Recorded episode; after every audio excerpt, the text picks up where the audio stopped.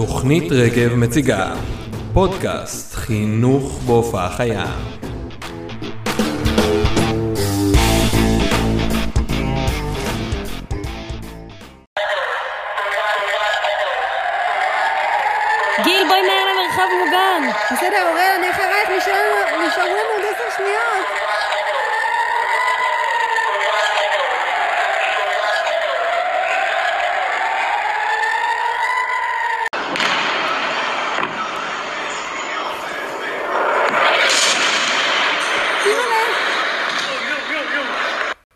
גיל ואוראל מציגות למידה בצל מלחמה.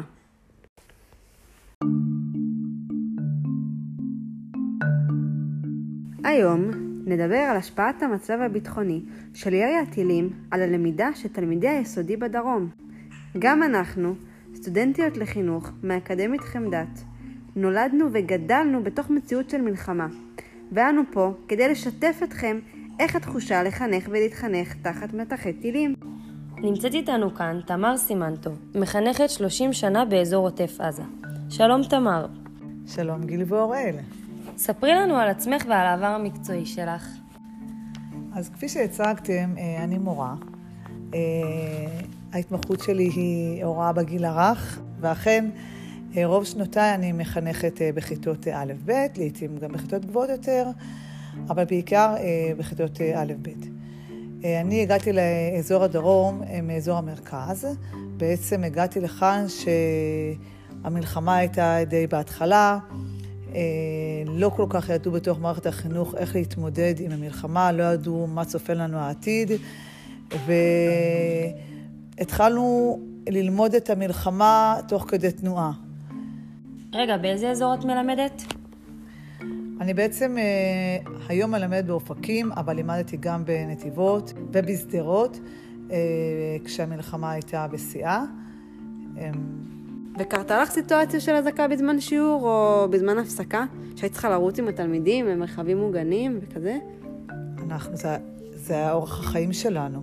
אנחנו לא הכרנו מציאות אחרת, אנחנו כל הזמן רצנו. אה, בהתחלה, שבעצם בתי הספר לא היו ערוכים, אז רצנו למרחבים מוגנים שבעצם היו קיר אה, שלא היה ליד חלון.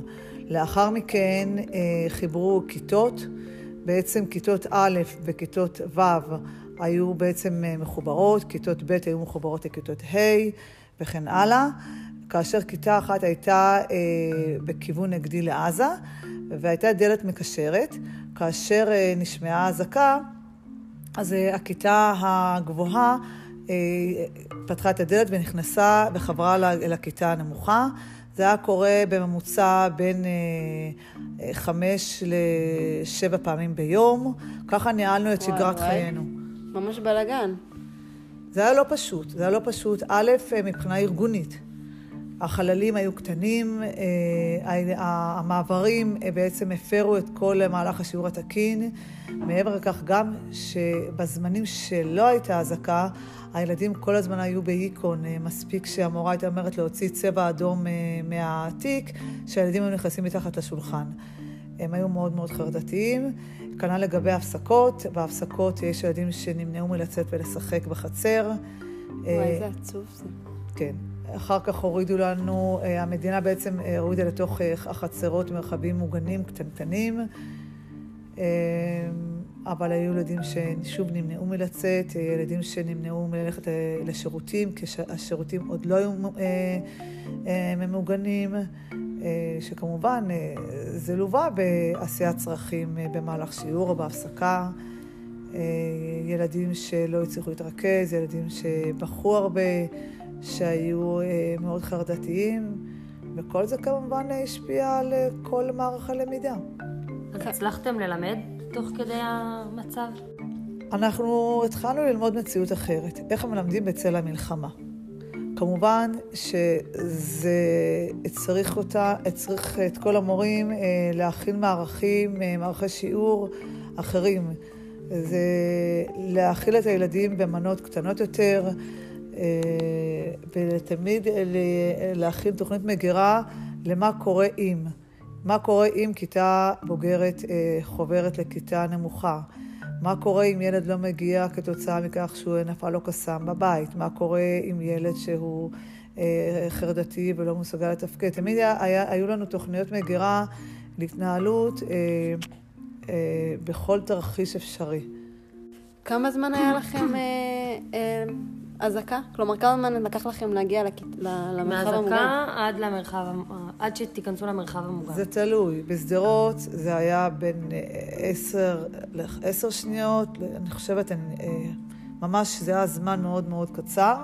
אה, במקומות רחוקים יותר זה התווסף, אה, התווספו עוד כמה שניות, אבל אה, בגדול זה היה זמן מאוד מאוד קצר.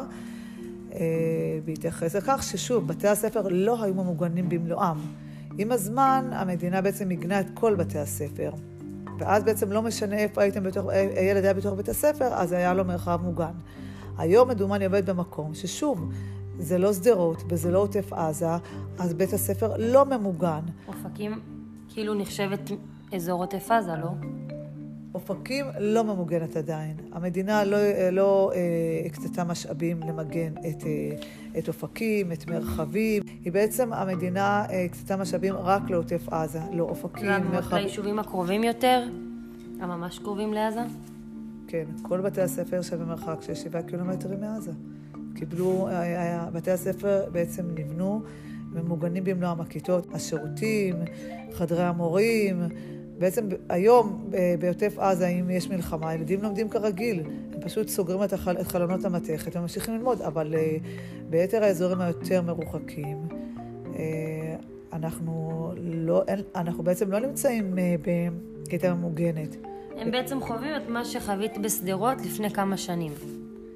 כן ולא, כי בעצם תדירות נפילת הקסאמים אה, באזור אופקים, מרחבים, היא לא בתדירות שהייתה בשדרות. בשדרות זה יכול היה לקרות אה, שש, שבע פעמים ביום. היה גם כמה שנים שבכלל היה מודעות, היה רק בשדרות. אה, נכון, עם הזמן בתי הספר מוגנו. ויש לך איזושהי סיטואציה ספציפית, חריגה שאת זוכרת? כן. זה היה ממש בשנים הראשונות, שבשדרות, שביקשו מאיתנו בזמן אה, אה, אה, צבע אדום לצאת למרחב המרכזי שבין הכיתות. היינו בערך 7-8 כיתות, אה, שהיה לנו לובי משותף. אה, היו לי 38 תלמידים בכיתה, כך שהכיתה הייתה מאוד מאוד צפופה, אה, והיה מאוד קשה לרוץ החוצה. אז בעצם סיכמתי עם התלמידים שהילקוטים שלהם יהיו צמודים לקיר, ולא ליד הכיסא שלהם. תמיד, כאילו כל שיעור. כן, כן, כדי לפנות את, ה, את. את, את המעברים. ואז אה, נשמעה אה, אזעקת צבע אדום, ואני עמדתי בפתח, פתחתי את הדלת כדי שלא יהיה צוואר בקבוק, הייתי עם המון תלמידים, והילדים רצו מהר מהר למרחב המרכזי, ללובי המרכזי, אה, כאשר אחת התלמידות נפלה. היא נתקלה באח- באחד הכיסאות והיא נפלה, ולא ידעתי מה לעשות. לא ידעתי אם לעזוב את הדלת ואז יהיה צוואר בקבוק ואז יהיה נזק שבעצם ילדים יפלו וידרכו אחד על השני, או ידרכו על הילדה שנפלה אה, מהכיסא. אז, אה. אז צעקתי להם לא לדרוך עליה מרחוק, ואיכשהו הסתכלתי שאף אחד לא רומס אותה, וברגע שכולם, כל ה-38 תלמידים יצאו, ש, שזה היה כמה שיותר מהר, רצתי ותפסתי אותה, הרמתי אותה, כי היא לא הצליחה לקום, וכשרציתי לצאת איתה, אז כבר הקסאם נפל ליד בית הספר, וואו. וכל הכיתה רעדה והדלת אה, נטרקה עלינו. אה, בהחלט חוויה מאוד מאוד קשה לי ולילדה. וואו, זה ממש וואו. טראומה ל- כן, קשה. לילדה. איך מתמודדים, כאילו, איך אחר כך חוזרים ללמידה, איך אחר כך מתמודדים עם כל המצב, איך, איך הילדים מצליחים בכלל להתאפס. הם מצליחים בכלל לחזור ללמוד? נגיד הילדה הזאת, אחרי כל מה שקרה לה, היא הצליחה בכלל לחזור לתפקד? מה קורה? לצערי הרב, הילדים האלה לא הכירו מציאות אחרת. לא היה להם מדדי השוואה. זה לא שהיו להם חיים שקטים לפני כן, ועכשיו פתאום יש מציאות חדשה וקשה.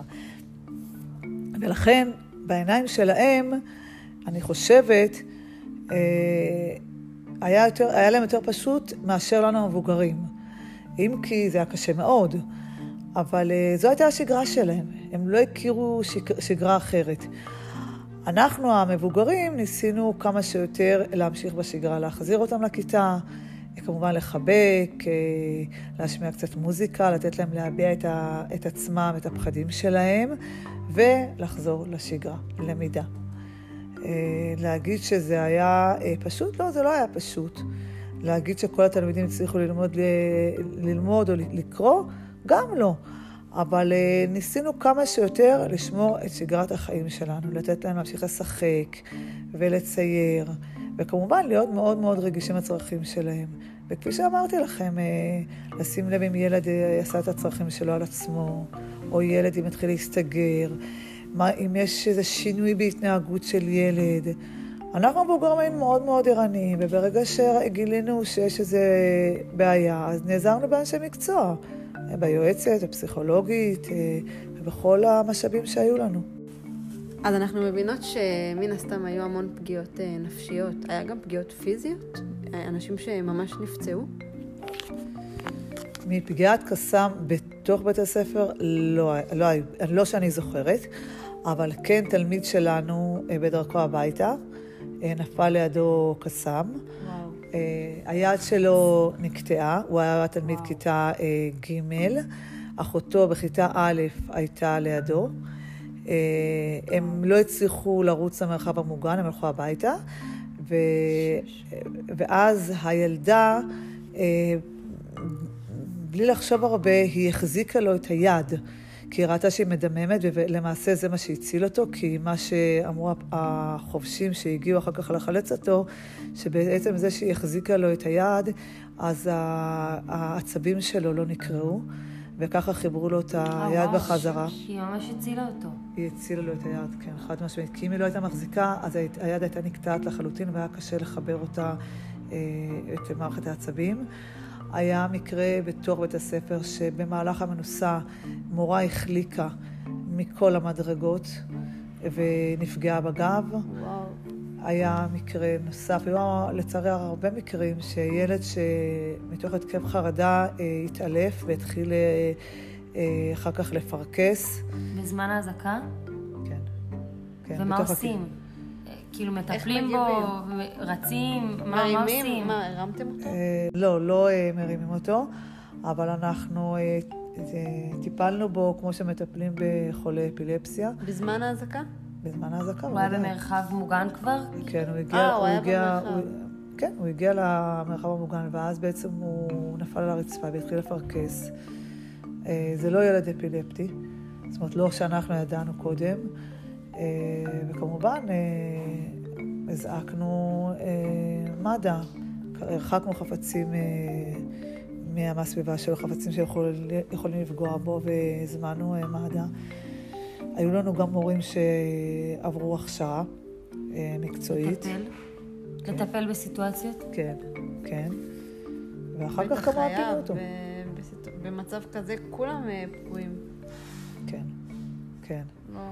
אה, זה ככה על קצה המזלג פגיעות פיזיות.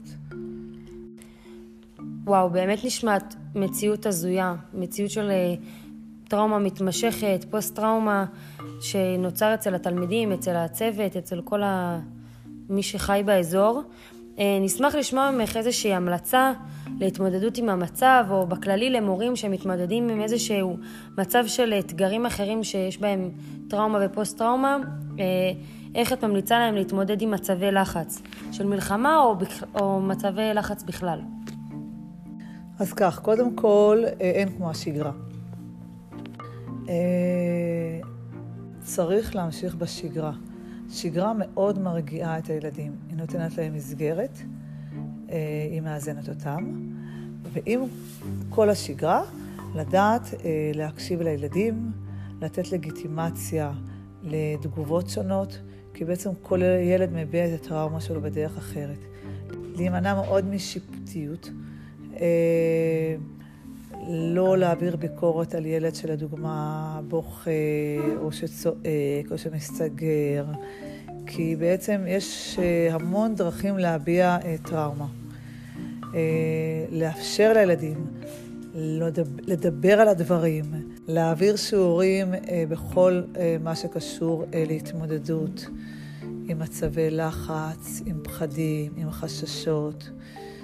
כי זה לא ברור מאליו שגם ילדים מבינים שההתנהגות שלהם היא פועל יוצא של חרדה. וברגע שאנחנו מציפים את זה ומדברים על זה, גם לתת להם את הכלים לזהות איך הגוף שלהם מגיב במצב של חרדה. כי ברגע שאני מזהים, הנה עכשיו אני הופך להיות חרדתי, הנה עכשיו אני פוחד, ובגלל זה אני מזיע, בגלל זה אני צמא, בגלל זה הפה שלי יבש, בגלל זה קשה להתאפק. אז אה, ילדים גם לא מתביישים לדבר על זה, כי הם מבינים שזה דבר טבעי וזה קורה גם למבוגרים אגב. זה בסדר שהמורה תשתף אותם במקרים שקרו לה כילדה או כמבוגרת. אה, מה שחשוב זה בעיקר באמת לדבר ולשמור על שגרה. תמר, תודה. תודה שהקדשת לנו מזמנך. תודה שהבאת לנו את הטיפים. הלוואי ולא נזדקק להם בכלל. להתראות לכל המאזינים. וניפגש בפודקאסט הבא.